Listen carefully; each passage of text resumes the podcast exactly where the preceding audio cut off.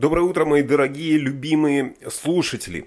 Сегодня понедельник. Именно в этот день я захотел поделиться с вами чем-нибудь позитивным, потому что у части из вас похмелье, часть из вас просто не любит понедельники, потому что их все не любят. Э, кто-то действительно пришел на работу, а там завал по невыполненным делам или нагоняет начальство. Обычно по понедельникам проходят какие-то собрания на работах, в офисах, еще где-то. Отнеситесь ко всему этому так, как будто это пятница. Просто получите удовольствие от этого дня. Сегодня прекрасный день, независимо от погоды. Идет дождь, или светит солнце, или у вас пурга и метель, или просто, не знаю, никакой, никакой день.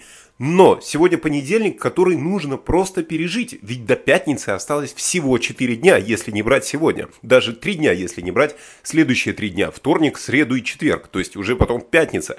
А пятница самый счастливый день недели, потому что это перед выходными, это сразу сокращенный рабочий день, это сразу э, мечты о бутылочке пива на солнечном э, берегу какого-нибудь озера или там речки или моря и так далее. То есть, в принципе, осталось прожить-то до пятницы всего три дня. Завтра, послезавтра и э, еще один день, который будет через послезавтра.